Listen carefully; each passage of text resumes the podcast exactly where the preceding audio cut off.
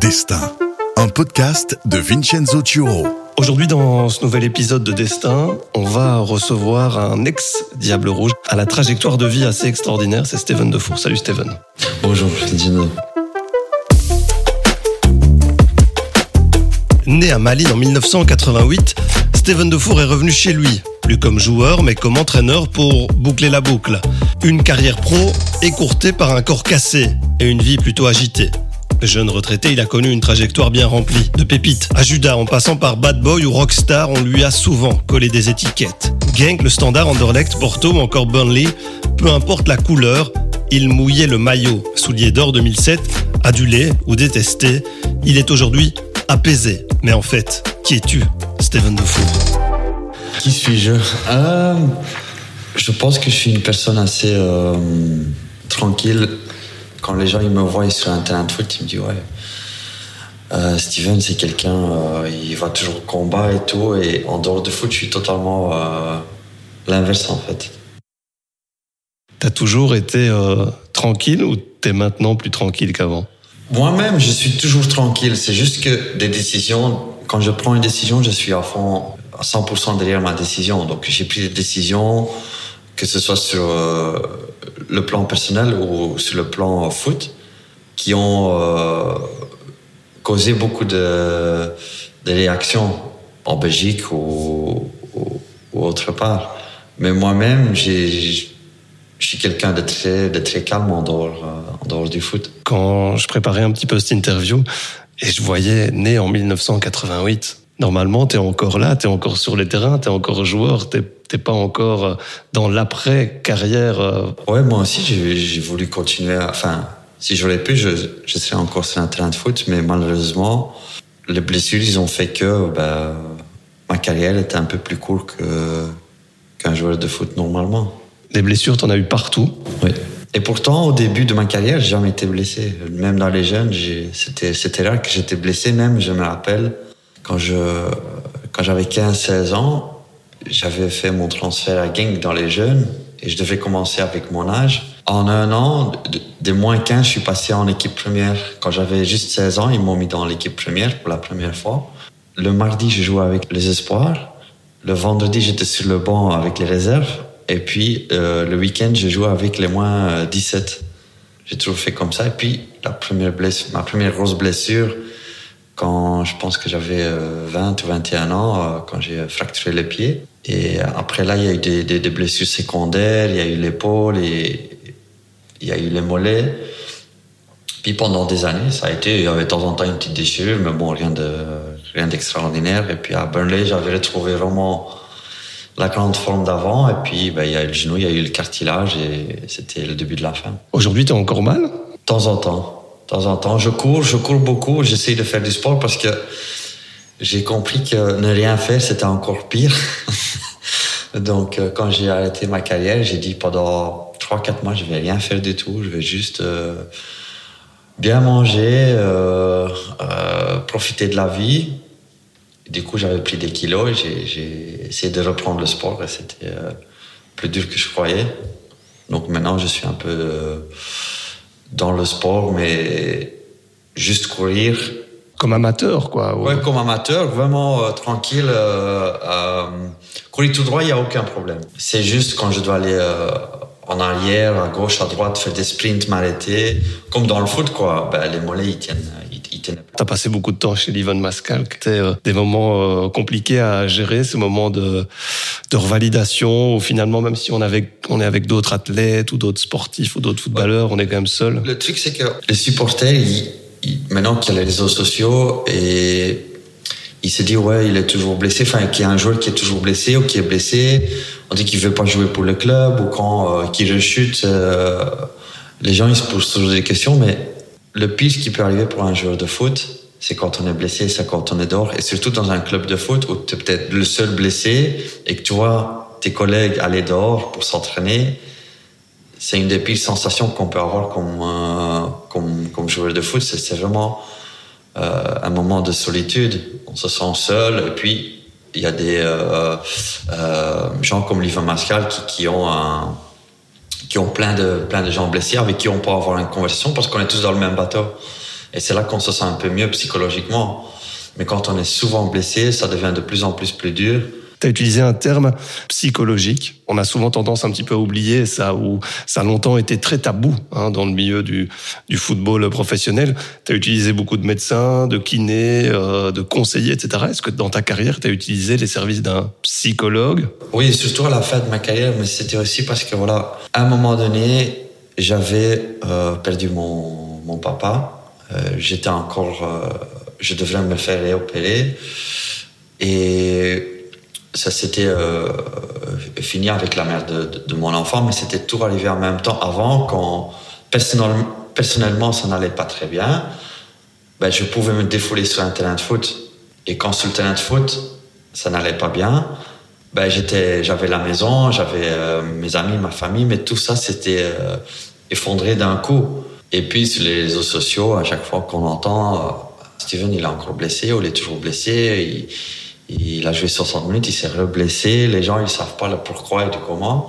À chaque fois, ça devient difficile quand on voit au jour d'aujourd'hui les réseaux sociaux. C'est un, outil très dangereux pour les gens connus les, sportifs à chaque fois qui, qui font des prestations, qui, essayent de faire leur mieux sur, leur carrière. Et puis il y a des gens, euh, souvent sur un, un truc, euh, même pas dans leur nom, ils commentent on lit quand même les commentaires, donc c'est pas facile à gérer des fois. Ça t'a touché vraiment? De temps en temps, de temps en temps, ça m'a touché. Beaucoup de fois, ça m'a pas touché, mais de temps en temps, quand on est quand on n'est pas bien en soi-même, des fois, c'est ouais, c'est touchant. Le décès de ton papa, la séparation, euh, les blessures. Est-ce que est-ce que tu penses avoir été à un moment donné dans une forme de dépression, de déprime ou? C'est possible que je qu'à un moment donné, j'étais j'avais une forme de, de dépression, je, n'avais envie de, de, rien faire.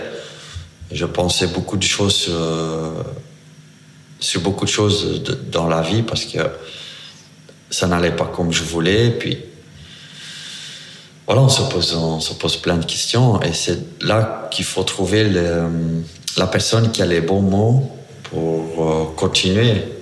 Parce que moi, quand je parlais avec mes amis, j'ai deux vraiment meilleurs amis avec qui je parle souvent. Ils n'ont pas un diplôme en psychologie, donc ils ne peuvent pas tout le temps poser les bonnes questions. Ils disent Ouais, mais ça va aller. Ben, qui, qui, te dit que ça va aller? Comment tu sais que ça va aller? Ouais, donc là, j'avais un psychologue et c'est comme je parlais, je, faisais un monologue. Et de temps en temps, il me posait une petite question qui me faisait réfléchir parce que j'étais parti sur l'autre côté puis il me posait une question et si tu faisais ça, tu te sentais comment ou un, truc comme ça. Et puis ça m'a fait réfléchir et tout doucement, euh, on, a envie de faire certaines choses parce que à un moment donné, le, ce qui me rendait le plus heureux, c'était le foot. Et même ça, c'était, j'avais aucune envie de jouer au foot. Dans ta carrière, jamais tu t'es dit, euh, je vais abandonner, j'ai envie de lâcher, c'est trop. Quand j'étais fit, non, jamais pensé ça. Jamais pensé ça, jamais dit, euh, ouais, je, je, veux arrêter ou c'est trop. Mais ma dernière année à Malines, oui.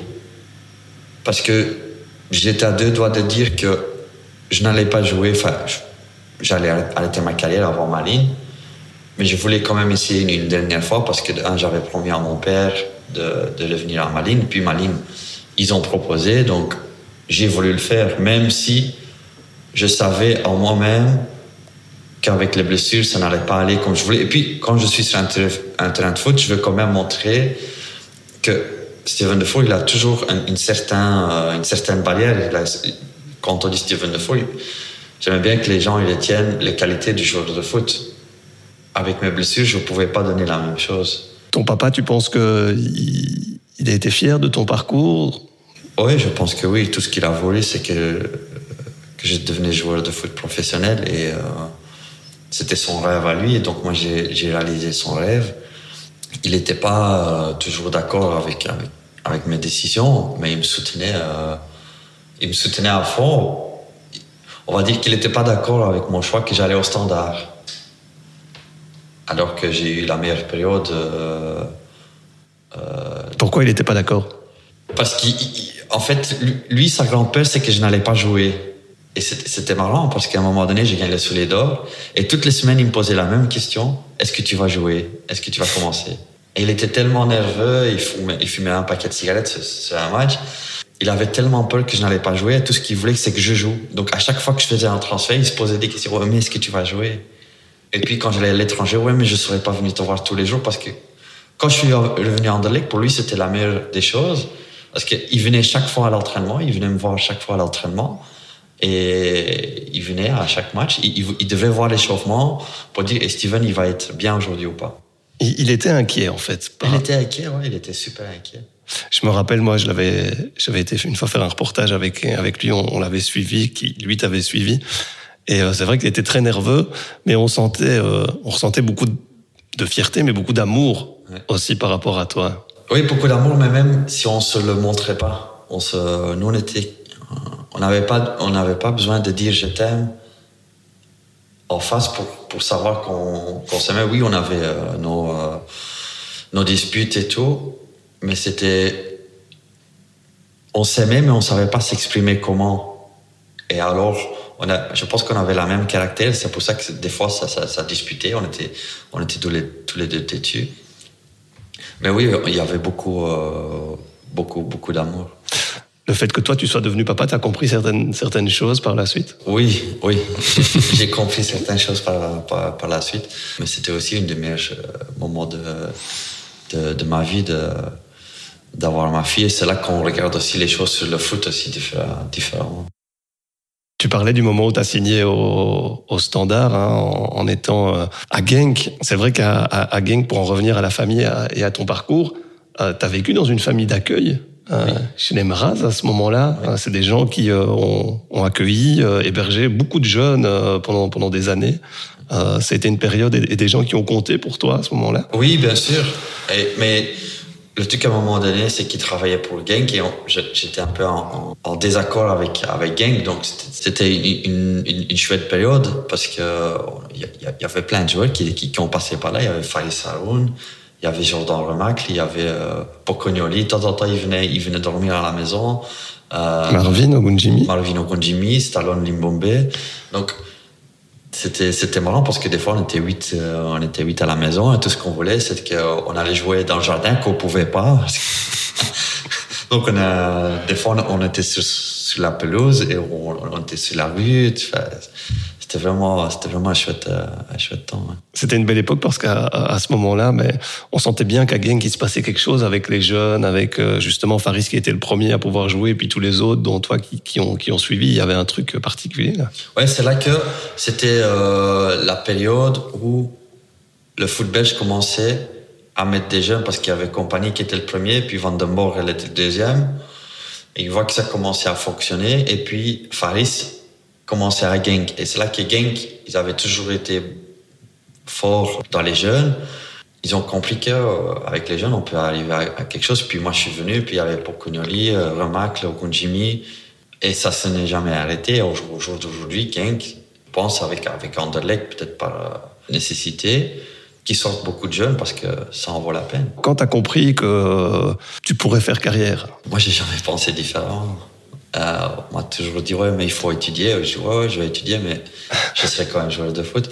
Mais euh, même quand j'étais à l'école foot élite, à Louvain, donc on était 30, euh, et euh, le prof disait, voilà, vous êtes ici 30 joueurs de foot dans les jeunes, vous êtes parmi les meilleurs, euh, on va dire.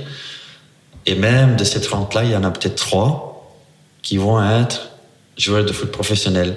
Et moi, je me disais à moi-même, moi, je serais un des trois c'était comme ça que je réfléchissais. Mais puis, voilà, quand tu as 14-15 ans et que tout le monde, des autres parents, les scouts et tout, euh, ils viennent te dire, ouais, euh, tu, euh, on te veut là-bas ou là-bas, tu es très fort, tu étais le meilleur et, et tu es sélectionné pour la première fois pour l'équipe nationale dans les jeunes. tu vas à Genk, tu, tu réussis, donc c'est là que tu commences à, à vraiment, à vraiment penser peut-être que je suis sur le, bon chemin. Dans la classe du foot élite, les deux autres, ils ont existé À Louvain, on en avait beaucoup. Il y avait Sven Kums, il y avait Dries Mertens, il y avait Denis Odoy, il y avait Faris Saroun, Frank Books. Euh, c'était une bonne classe, là. Ouais, ouais non, non, c'était une bonne, une bonne école. Enfin, Louvain, on avait la génération, c'était vraiment une, une, une, très, très, très bonne génération. Et puis même à, à, Genk, je crois qu'il y en avait euh, quelques-uns aussi qui ont, qui ont percé par, par la suite. C'était Genk, mais ça aurait pu être directement l'étranger en quittant Malines ou? Tous les années, en fait, je pouvais aller dans n'importe quel club en Belgique. Il y avait Anderlecht, Genk, euh, qui était, qui était tout le temps là. Euh, et puis, je commençais à jouer avec, avec euh, les jeunes dans l'équipe nationale. Il y avait PSV, il y avait l'Ajax, il y avait euh, Arsenal, il y avait la Juventus. Mais mon père, il voulait pas que je quitte la Belgique. Ça, c'était sûr et certain. C'est vrai? Mon père, il voulait pas. Et pourquoi il voulait pas? Parce qu'il il allait pas me voir jouer. C'était il voulait me voir jouer. Et il n'était pas prêt à partir avec toi à l'étranger? C'était pas une option, ça? Non. Lui, il aime bien être chez lui, euh, pas trop bouger. Et, euh, et, donc, moi, en Belgique, à mon époque, dans les jeunes, c'était Genk, qui était pour moi le meilleur, qui, qui, qui faisait du bon foot et tout. Moi, je disais à Anderlecht, peu de chance qu'on pêche parce qu'il y a beaucoup. Ils ont toujours eu les meilleurs joueurs et il n'y a jamais quelqu'un qui a percé à part, à un moment donné, euh, compagnie au, Vandenborg. C'était. Euh, euh devenu, devenu gang. Tu parlais tout à l'heure de, ce choix pour aller au, standard que ton papa ne, voulait pas. Tu le disais, c'est au standard euh, où tu as connu les, plus belles choses. Vous avez ramené le titre après 25 ans. Tu as été deux fois champion de Belgique, tu as joué la, Ligue des Champions. Quand même, on te surnommait le, le prince de Liège à une certaine époque. Hein. Oui, oui. Donc c'était euh, parce qu'on a tout vécu en, ensemble. En fait, on a grandi ensemble. Moi, je suis devenu un un, très bon joueur et le Standard était redevenu un, un grand club qui gagnait, qui gagnait les titres et les trophées de nouveau. Donc on, on a grandi ensemble. Euh, on pensait repartir euh, sur, sur, des belles choses et puis le club a malheureusement été vendu à un moment donné. C'est le plus beau souvenir, le titre de champion de Belgique? Oui, après 25 ans, c'était le plus beau, oui personne s'y attendait. Pendant toute la saison, je me rappelle avant la saison, les gens ils ont dit, tous les journaux ils ont dit, parce que Concessor était, était parti, Rapaït était parti, il avait arrêté. Donc il y avait tous les vieux, on va dire, qui étaient partis. Ils disaient ouais, avec les jeunes, ils vont euh, jamais arriver à quoi que ce soit. Ils nous mettaient cinquième ou sixième. Euh, et puis on commençait à, jouer. Et euh, on était dans la lutte avec Bruges. Et puis à chaque fois, euh, puis à un moment donné, on était passé premier, puis on dit, oh, ils vont craquer, ils vont craquer à un moment donné, ils savent pas comment gagner des trophées, euh, des trucs comme ça. Et puis il y a eu le match à la maison contre Anderlecht où on pouvait, on pouvait être champion. Moi, je me rappelle de, de ce dernier match, de, de, de, ces gens sur le terrain, de, de tout ce qui a suivi euh, ensuite. Enfin, c'était, c'était dingue, quoi. Les gens étaient complètement fous, là. Hein. Ouais, parce que c'était après 25 ans, les, les il y avait des gens qui n'ont jamais vécu euh, le titre avec, euh, avec, avec le standard. Et quand tu vois le public de standard, même au jour d'aujourd'hui, ils sont, euh, ils sont chaleureux, ils, sont, ils sont à fond dedans. c'est une des meilleures ambiances en, Belgique. Ah ben, si eux, ils gagnent le titre après la première fois, après, la première fois après 25 ans, ben, ça donnait ça. En plus, contre Anderlecht à la maison, qui pour eux, c'était, c'était le moment, euh, le moment attendu. T'as pas dormi pendant combien de jours? Là, j'avoue que j'ai pas dormi pendant, pendant trois jours. Mais à un moment donné, c'était bizarre parce que pour moi, c'était normal de, de gagner un titre parce que je voulais être le meilleur. Donc, si je, si je pensais que j'étais le meilleur, que je pensais qu'on avait la meilleure équipe, c'était normal d'être champion. Parce que ça, c'est ton caractère. Tu as toujours eu ce caractère-là, cette ambition, cette force en toi qui te disait que tu allais réussir quand tu étais gamin. Tu voulais devenir footballeur professionnel. Quand tu étais footballeur professionnel, tu voulais devenir champion de Belgique. Tu voulais devenir Diable Rouge. Donc voilà, tu avais une force en toi qui te, qui donnait cette assurance, cette confiance. Oui, bien sûr, parce que quand j'étais sur un terrain de foot, moi, je pense que je suis le meilleur sur le terrain. Je, parle avec cette mentalité, j'ai peur de personne. Je vais montrer que moi, je suis meilleur de celui qui est à côté de moi. Et c'est comme ça. Et peut-être que je, suis, je ne suis pas le meilleur sur le terrain, mais je veux montrer que, je le suis à ce moment, euh, à ce moment-là. Alors qu'en dehors de terrain, je suis tout à fait timide. quand on devait aller dans les clubs de supporters euh, pour dire bonjour, je prenais toujours un pote avec. Vas-y, vois toi d'abord. Et moi, je suis derrière toi. Donc, je, suis timide à ce point-là. Mais, mais oui, ça, cette caractère, ça m'a toujours euh, formé parce que voilà, je voulais, je voulais absolument réussir. T'es timide et en même temps, t'avais quand même des coiffures euh, assez extravagantes. Ouais, parce que timide dans le sens où, voilà, quand je connais pas, quand, quand je connais pas les gens, je vais pas, pas directement parler avec, avec les autres. Et les gens, ils peuvent percevoir ça comme arrogance, mais c'est, c'est pas du tout ça, c'est juste que je suis timide. mais les coiffures, ouais, c'était, c'était comme ça, je voulais, j'avais envie de ça. Et je m'en foutais ce que les gens disaient, en fait, à ce, à ce moment-là. T'étais une grande gueule sur le terrain? Oui, parce que ça fait partie, ça fait peu. Moi, j'étais quelqu'un, je, donnais les coups, mais quand je recevais les coups aussi, ben, ça faisait partie. Euh, La plus grosse bagarre sur le, sur le terrain, c'était contre qui? Je pense c'était toujours avec Anderlecht. C'était Standard Anderlecht ou Anderlecht Bruges ou Standard Bruges, je crois que c'est. Euh, c'était très chaud. Porto Benfica, c'était pas mal aussi. Ça, c'était vraiment euh, la rivalité, mais malsain, mais on sentait vraiment la haine, en fait. Là, on sentait vraiment la haine. Alors que moi, des fois, j'arrivais avec des chaussures rouges et ils étaient fâchés, les gens qui travaillaient au club. Ça, c'était une mauvaise idée, ça. Ouais, c'était une mauvaise. Même Nike, des fois, ils avaient une, chaussure rouge, ben, ils devraient faire une chaussure d'une autre couleur pour les joueurs de Porto. À cette époque-là, à, Liège, c'est une légende ou c'est vraiment vrai que euh, t'allais n'importe où, tu devais jamais payer? Ouais, Surtout après qu'on était champion avant, c'était encore. Euh, on, devait, on devait se prouver, on va dire, pour euh, les gens de, de, la ville de Liège ou autour, mais euh, quand on était champion, on pouvait aller n'importe où, on pouvait. Des, fois, ils disaient Oh, ouais, non, c'est à nous, c'est à nous. Non, on paye, on veut payer. Mais non, c'était, c'était chouette de, de, se promener à, à Liège quand, quand on est champion. Ça a changé depuis Ça a changé depuis, oui, bien sûr. Destin. Ça a changé depuis parce que tu as fait des choix, comme euh, tu le disais tout à l'heure, des choix forts, des choix affirmés, notamment celui de porter un jour le maillot d'Anderlecht. Tu t'es dit, ça va, ça va me créer des soucis, ça? Oui, je le savais de suite. Je le savais de suite. C'est pour ça que pendant, je pense que l'année d'avant, ils ont voulu aussi. Et j'ai dit non, c'est impossible. Mais là, j'étais sur un moment donné où euh, je n'allais plus jouer à Porto. J'avais plus de chance de, de, de jouer. Pourtant, qui t'avait mis ailier droit, je me rappelle à un moment donné. Euh, et je voulais plus ça, je voulais jouer toutes les semaines, je voulais. Euh, moi, sur le banc, 3-4 fois, et puis jouer de temps en temps, c'est pas pour moi. Et donc, il y avait le PSV qui était venu. Il y avait la Coupe du Monde, il y avait le PSV, j'avais un accord avec le PSV, et ils étaient en négociation avec Porto, mais Porto ne voulait même pas écouter. Donc, c'était devenu très difficile. Puis, début août est venu, et puis euh, Anderlecht est venu. Et euh, au début, je disais non, je peux pas je, peux peux pas faire ça. Mais de plus en plus, je commençais à réfléchir. Il me restait euh, un ou deux ans à Porto. Eux, ils n'avaient pas peur de me mettre euh, parce qu'ils ont fait ça avec des joueurs dans, le noyau pays. ça, c'est pas pour moi. Donc, je voulais jouer. Puis j'ai essayé si le Sanar était intéressé. Euh, avec du Châtelet et tout. Donc, euh, je pense que l'entraîneur, euh, à l'époque, c'était l'Israélien Luzon.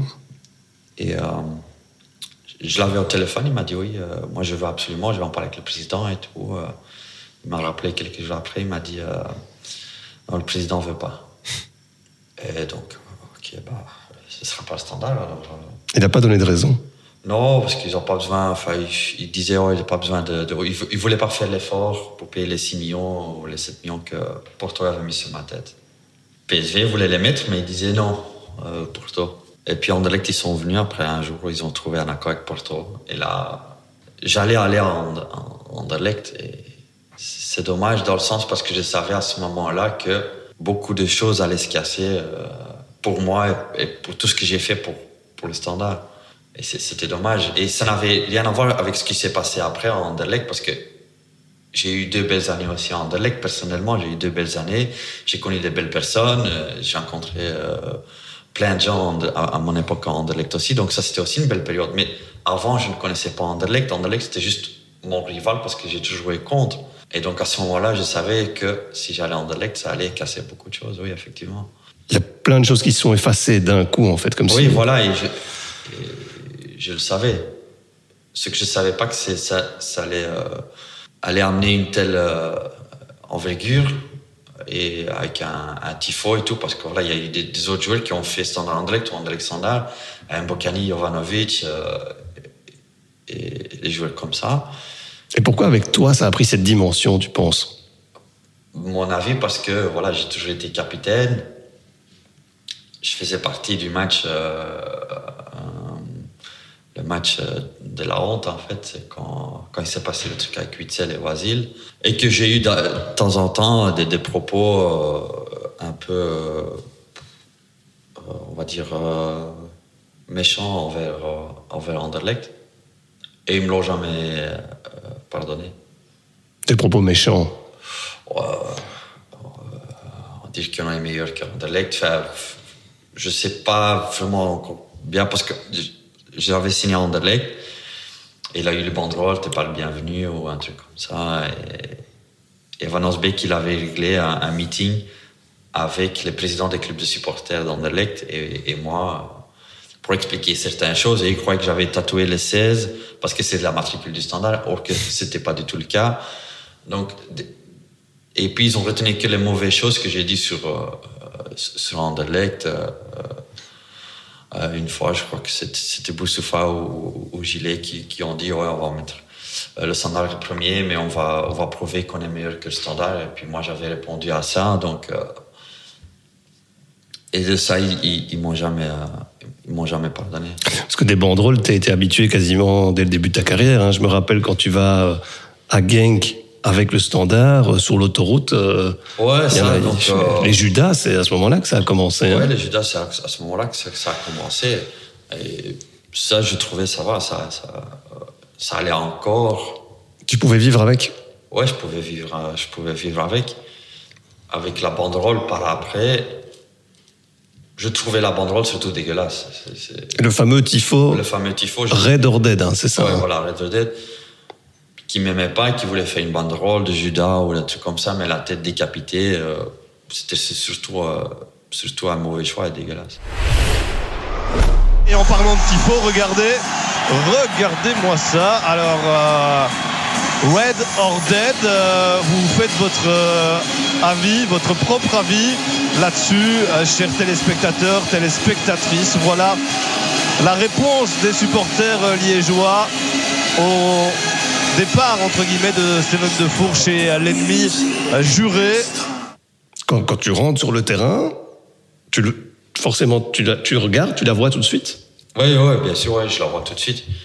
Mais déjà, un peu avant le match, on était enfin, moi j'étais un peu énervé, Sylvie aussi, parce que euh, euh, j'étais aussi les, les, euh, les, bombes là, qui font euh, qui, qui, les, les, explosions. Là.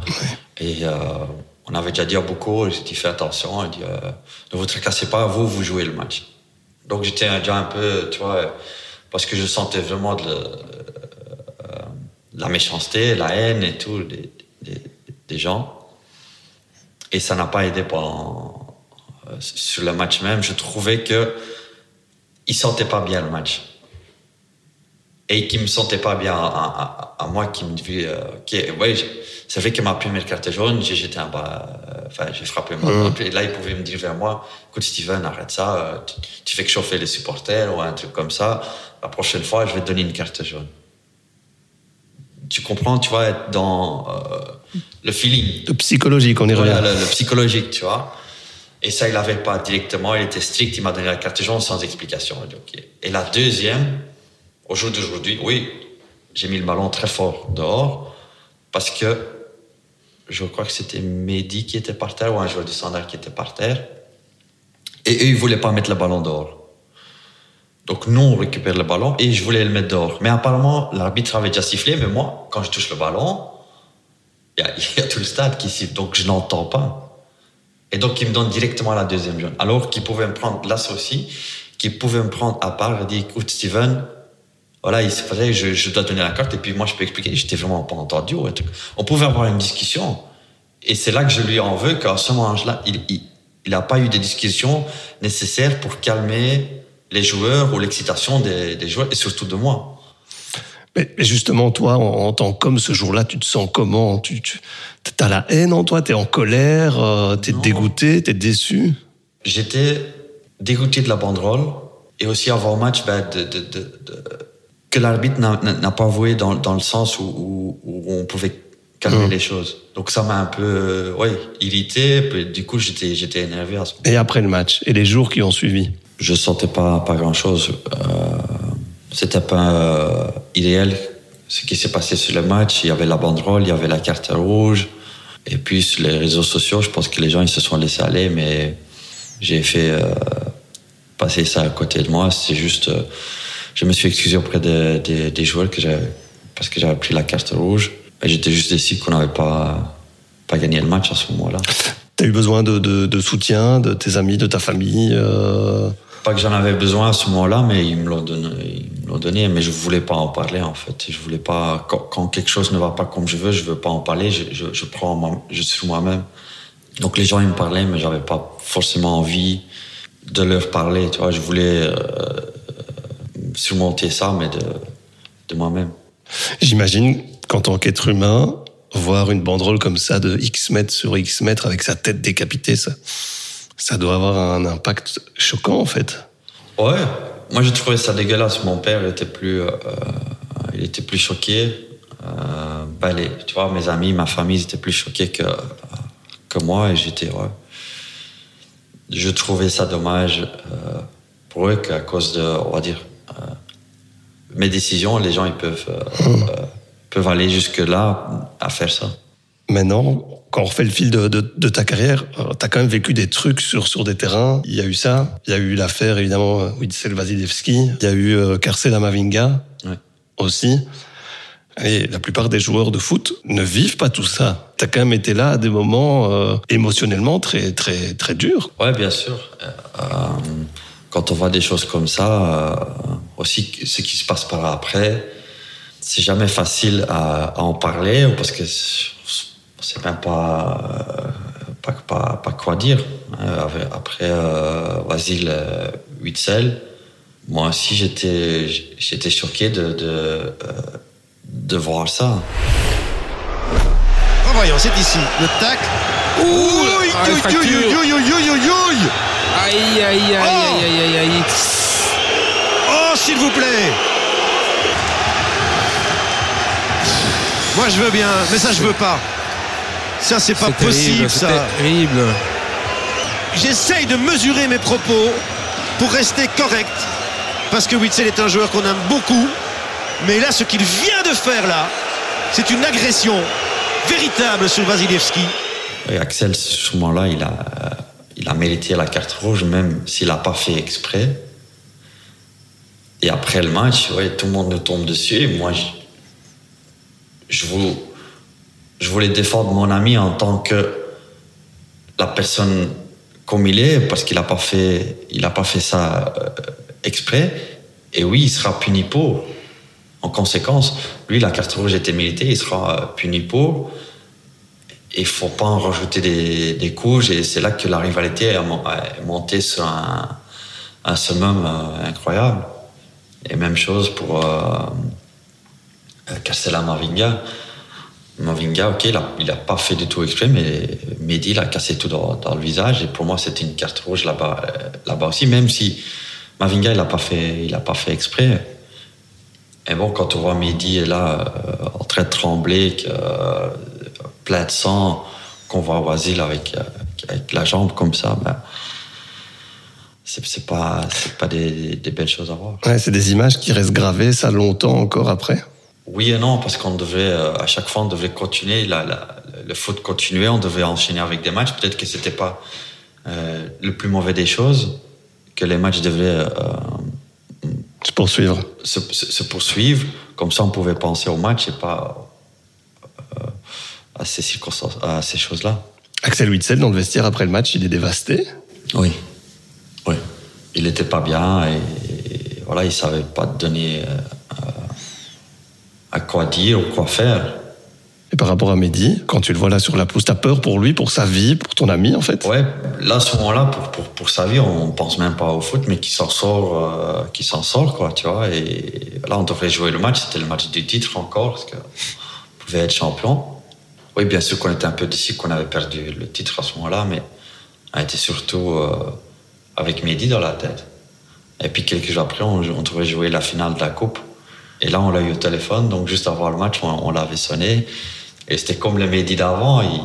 Il, parlait comme il était avant, et qu'on devait gagner le match, qu'on allait ga- gagner le match pour lui. Je disais dans mon intro que quoi qu'il arrive, peu importe le maillot que tu portais, sur le terrain, la base, c'était euh, mouiller le maillot. C'était tout donner pour son équipe, en fait. hein. Ça, c'est ce qui te caractérise de base aussi. Ouais, donc, et c'est ce que j'ai dit aussi au, président des clubs de su- supporters d'Anderlecht. Vous, vous, vous devez pas m'aimer, mais sachez que je vais mou- mouiller mon, mon maillot à 100% pour, euh, pour votre club. Moi, je suis un joueur sur le terrain, je veux à 100% euh, gagner. Même si je joue contre mes meilleurs amis, même si je joue contre un ancien club, je veux montrer que je suis le meilleur et je, veux, et je vais mouiller mon maillot. Et c'est ce que j'ai fait après.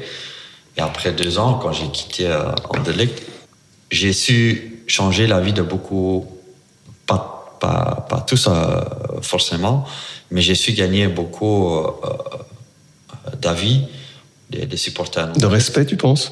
Du respect aussi, je pense, parce que le dernier match que je joue, que c'était dans les journaux que j'allais sûrement partir, j'ai reçu un, standing ovation des de, de, de- supporters quand, euh, après le match contre. euh, c'était une équipe, une équipe russe pour la, pour la qualification de Ligue des Champions. Et même au, au Fan Day aussi. On peut pas plaire à tout le monde, mais moi j'ai toujours la conscience que je, je me suis donné à 100% pour chaque club, donc j'ai pas, donc j'ai pas honte. tu, tu, tu comprends maintenant que certains pouvaient te détester, comme certains pouvaient t'adorer, que, que tu étais quelqu'un de, de, de très clivant, en fait? Oui, bien sûr, je peux, je peux comprendre, mais moi encore dans mon caractère, si je déteste quelqu'un, je vais pas lui, je vais pas l'insulter, je vais pas, j'aime pas la personne, donc je vais pas lui donner de l'importance, on, on- on- on va dire. Je ne comprends pas les gens qui sont sur Twitter ou des choses comme ça à insulter pers- d'autres personnes. Parce que tu l'as dit, ils se cachent, ils se défoulent, ils prennent un pseudo et voilà. Et il y a toute cette haine, mais je pense qu'il faut, il faut pas vraiment y faire attention, même si ça peut nous, nous toucher euh, forcément. Voilà, tu as aussi évolué en, en, en tant que joueur, mais aussi en tant qu'homme. Hein. Tu étais un jeune homme quand tu commences. Euh, tu es un homme euh, grâce au standard, grâce à ce vestiaire du standard aussi, où il y avait quand même la forte, des fortes personnalités. Tu es devenu plus mature quand tu vas à Porto. Tu revis quand tu vas en Angleterre aussi. Il y a une euh, progression aussi en- dans la maturité, dans, dans, dans qui tu deviens finalement. Oui, on voit les choses différemment. Mais maintenant, quand je vois des, des jeunes joueurs à, à se fâcher énormément contre l'arbitre, je me dis, mais qu'est-ce qu'il fait? Et Alors que je faisais la même chose quand j'étais, quand j'étais jeune. Donc, et j'ai dit, tu comprendras quand tu seras euh, plus vieux, quand j'essaie de le calmer les jeunes.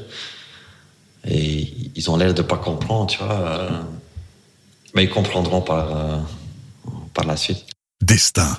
Qui était la personne qui a finalement eu le plus d'importance dans, dans ta vie de footballeur professionnel? Dans ma vie footballeur professionnel, je pense que c'est quand même mon père parce que même malgré la distance ou les disputes qu'on avait, c'était son avis qui comptait le plus euh, pour moi. Donc après le match, le premier SMS que je recevais, c'était lui. à chaque fois, euh, il me disait bien joué. Oh, c'était pas bien. C'est tout. C'était tout. Et puis il me sonnait et on se parlait. Et quand j'étais pas d'accord avec lui, allez, euh, il me dit ouais mais c'était c'était pas bien. Pourquoi t'as fait ça ou ça ou ça? Et puis j'explique ouais mais mon- ouais, le coach il m'a demandé de faire ça. Ah, ouais, ben, c'est que c'est que ton coach il comprend pas. tu vois lui il avait aussi son son avis sur le sur le foot. Oui, je pense que c'est lui. Et la deuxième personne alors? La deuxième euh, euh, personne, c'est ouais, euh, je pense que c'est Lucien Denofrio. Lui, dans euh, dans les choix ou, ou dans les avis qu'il qu'il donnait, c'était c'était important. Pourquoi c'est le boss, Lucien Donofrio Pourquoi? Parce qu'il voit les choses avant que les gens ils le voient. C'est vrai Et il, il sait ce qui va se passer. Et il, il fait en fonction avant que tout le monde euh, l'a compris seulement. Et quel type d'homme c'est? Parce qu'il y a toujours un mythe autour de lui, mais au-delà du hors foot, hein, hors travail, c'est- c'est C'est quelqu'un de très sympa. C'est quelqu'un. euh, c'est un homme qui a son, euh, qui a la parole, qui qui dit si je t'ai promis ça, il le fera. Et donc, euh, et il attend la même chose de de toi. Donc, euh, pour lui, ça ne devait pas être sur papier signé.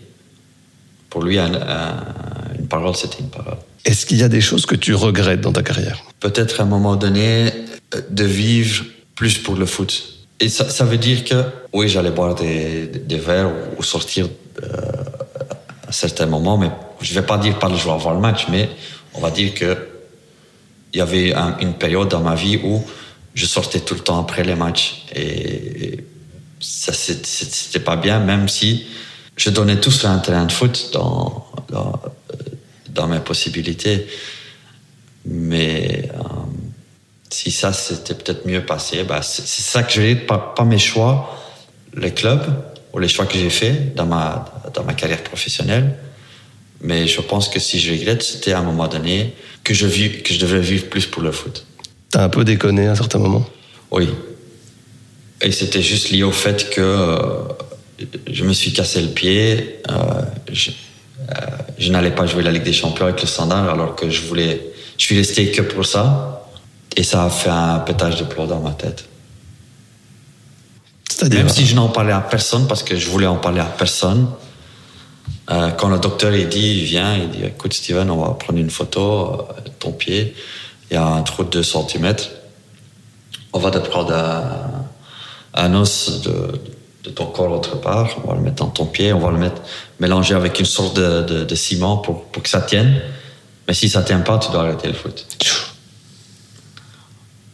Et ça, c'était le premier coup. Puis le deuxième coup, c'est que là, tu vas être blessé pendant 6-7 euh, mois. Donc toute la campagne de Ligue des Champions était partie aussi. Donc moi, je me dis, en tant que blessé, je peux sortir comme, euh, comme je veux. Et je voulais me vider la tête, mais je l'ai fait... Euh, si à ce moment-là, j'étais dix ans plus, euh, plus vieux, j'aurais parlé à un psychologue. Mais là, mon psychologue, c'était de sortir, de, de, ne penser à rien chose, de, de sortir ça de, de moi. T'as vidé ta tête en vidant des verres, si je comprends bien. Ouais.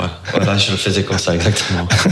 Est-ce que tu penses que ça a aussi eu un, un, impact, une influence sur ton, sur ton corps, sur le, le, futur À ce moment-là, peut-être bien. Sur le futur, je sais pas trop parce que à Porto, j'ai de déchirures, je, je, je, je pense. En Anderlecht, j'ai eu une entorse, mais c'était tous des blessures d'impact. C'était pas ma façon de vivre parce que là, en Anderlecht, de temps en temps, il y a eu des histoires comme quoi euh, il sort de trop, mais je trouvais que c'était pas du tout. Euh... tu sortais vraiment de trop à ce moment-là Non, vraiment de temps en temps. Mais les gens, apparemment, quand tu joues en Anderlecht, ils t'ont vu euh, dans tous les coins de Belgique. Parce qu'à un moment donné, je devais aller euh, venir chez Herman. Et il me dit, ouais, après le match, t'as été où? Et je dis, ouais, j'étais boire un verre là. Ah, t'as pas été là ou là?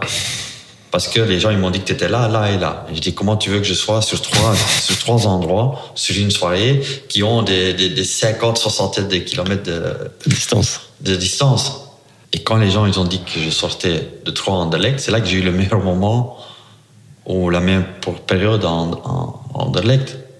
Donc ça n'allait, ça n'allait aucune, aucune sens de, de mettre tout sur toutes mes blessures au, au, truc sur le fait que je sortais de trois, alors que Compagnie devrait être un sacré sorteur, euh, Eden Hazard devrait être un sacré sorteur. Quand tu as une étiquette, on reste toujours collé avec cette étiquette et c'est dommage. Et à Burnley, j'ai été la personne la plus professionnelle de, ma carrière. C'était là que j'étais le plus professionnel. J'étais, je mangeais bien, euh, je, ne sortais pas, je me soignais vraiment à fond. Et pourtant, j'ai eu deux grosses blessures. Ouais, ça n'explique pas tout, c'est clair, mais euh, parfois c'est des moments, de la malchance ou euh, des, des, des, situations.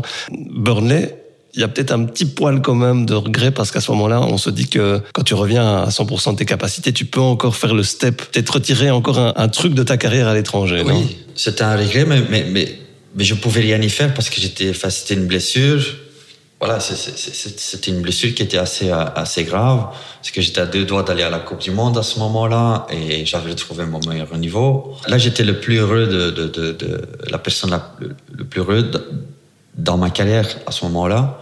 Et puis voilà, il y a eu la, la, grosse blessure qui m'a empêché à, à, la Coupe du Monde. Ton histoire avec les Diables Rouges, tu la qualifierais comment? Ben, Je faisais partie du début de, de, de la génération euh, dorée. On a, on a commencé à, tous ensemble on a ramassé, on a bien ramassé au début.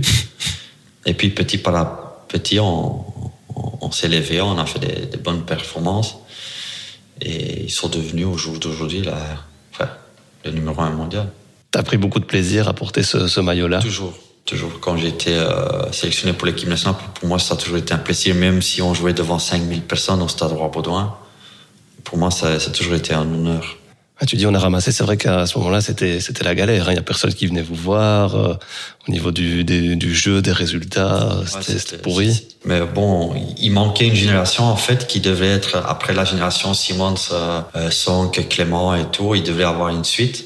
Et il n'y a pas eu de suite et qui ont sélectionné tous des gamins de 17, 18, 19 ans qui devaient jouer pour l'équipe nationale. Le fil rouge, on pensait que c'était le foot, mais je pense que le fil rouge, c'est ton papa dans, dans, cette interview et dans ta vie aussi. Ben, justement, quand tu portes le maillot des Diables pour la première fois, il est là, il est au stade, euh, il vient forcément te voir. Ah ouais, ben, bien sûr. Ah parce que le premier match que j'ai joué pour l'équipe nationale, c'était contre l'Arabie Saoudite en Hollande. Et lui, euh, lui, il était venu directement, directement voir, ouais. Tu lui as donné ce maillot ce, ce, ce jour-là tu... Ouais, ouais, ouais, il, a, il, en a eu quelques-uns, oui. Ça l'a fait pleurer de te voir là avec le, le maillot des Diables Rouges représenter la Belgique? À mon avis, oui. Pas euh, en face de moi. Mais je me rappelle la première fois euh, que je suis rentré, mes débuts professionnels, que je suis rentré dans un match contre, avec Genk contre Saint-Tron. Et après, ben, on va, avec Genk, les supporters, on va toujours saluer le public. Et mon père qui était là, je vais le voir. Et il me fait un câlin et il commence à pleurer parce que, voilà, c'était euh, le, le moment qu'il a attendu toute, toute sa vie. Ta vie, justement, comment, comment tu vois la, la suite? La suite, euh, bah je, je- là je suis euh, entraîneur adjoint, je fais un peu analyste pour, pour la télé, je fais des podcasts. Euh, pour le moment, euh, j'aime bien, je cherche un peu ce que, ce que j'ai envie de faire et peut-être un jour, je serai éteint. T'es un entraîneur, t'en as connu un des entraîneurs euh, de, de, de tout type, de toutes sortes, avec toutes les personnalités. Oui, et bah, j'ai appris de j'ai appris de tout le monde. Van der Eycken, on va commencer avec les débuts. Van der Eycken, parce que pouvait mettre une équipe en place à Genk, parce que ouais, son football euh, à Genk, son, enfin, ça semblait négatif pour euh, pour les dirigeants, donc c'est pour ça qu'il il s'est qualifié pour l'Europe et il s'est fait mettre dehors juste parce qu'il s'adaptait à fond à, à L'adversaire. Mais il le faisait bien. Puis il y a Hugo Bros qui m'a mis en, dans l'équipe de base à chaque fois à 17 ans. Donc il a eu les couilles. euh, euh, lui, je pense qu'à un moment donné, il a, il, a dû montrer euh, euh, sa personnalité. Il a, il a montré. Puis Boskamp, qui est trois mois, mais bon, lui, c'était fou rire. Mais il connaissait le foot. C'est juste dommage qu'il n'avait pas l'équipe à ce moment-là pour, euh, pour le faire. Puis avec, avec, avec- Michel Pradhomme, euh, c'était son. Il était acharné, il était, il était 24 heures sur 24, il était occupé avec, euh, avec le foot. Puis Laszlo, euh, Laszlo individuellement, il m'a, il m'a beaucoup, beaucoup amélioré parce que. Et sur plein de, plein de joueurs à cette époque au standard, individuellement, il nous a tous euh, fait monter euh, d'un cran. Les salopards de Laszlo. Ouais. C'était pas le même à Anvers. À Anvers, je sentais un peu délaissé par un peu de, de, tout. Elle faisait toujours des bons résultats, mais je le sentais pas le même euh, qu'au standard. Puis à Porto, ben, j'ai appris comment il faut euh, jouer au foot techniquement euh, euh, en place, comment trouver les, les espaces, les bons espaces. Puis en élect avec, avec Besnik, ces deux belles années. Je l'aimais bien comme personne en fait. C'était une bonne personne qui avait énormément de, de caractère, qui, a essayé de tr- transmettre ça à son, équipe. Puis en, Angleterre, il m'a appris. C'était- la plus grande performance de, tous les entraîneurs.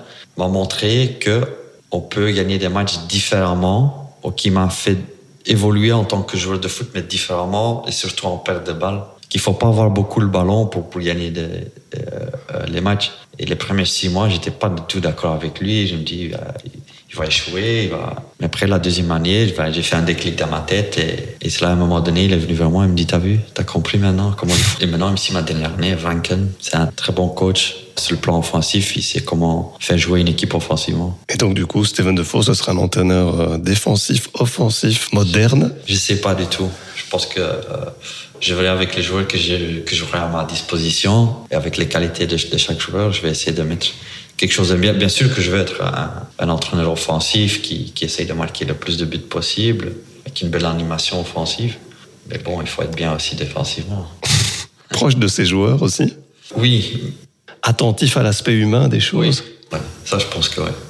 Parce que pour moi, c'était important. Je préférais qu'on me disait euh, dans mon visage que j'ai préféré l'autre joueur parce que je pense que pour ce match-là ou pour les matchs à suivre, il est plus fort que toi. Qui me met sur le banc, me dit oui, mais tu es bien occupé, c'est pas toi. Euh, tu vois, c'est un peu tournant autour du pot et j'aime pas ça. Communiquer, donc. Ouais, communiquer, je crois que c'est le plus important, c'est qu'un joueur de foot, il peut accepter un choix. C'est pour ça qu'il est d'accord avec le choix, mais il peut accepter un choix si tu l'expliques bien. En tout cas, bonne chance pour la suite. Euh, Steven, ça a été un plaisir de partager avec toi. Euh, je pense qu'on aurait pu discuter encore plus longtemps parce que voilà, t'as pas eu une vie de footballeur, euh, t'en as eu plusieurs à, la fois. Il s'est passé tellement de choses et je te souhaite le, le meilleur pour la suite en tout cas. Merci à toi, Vincent. À bientôt.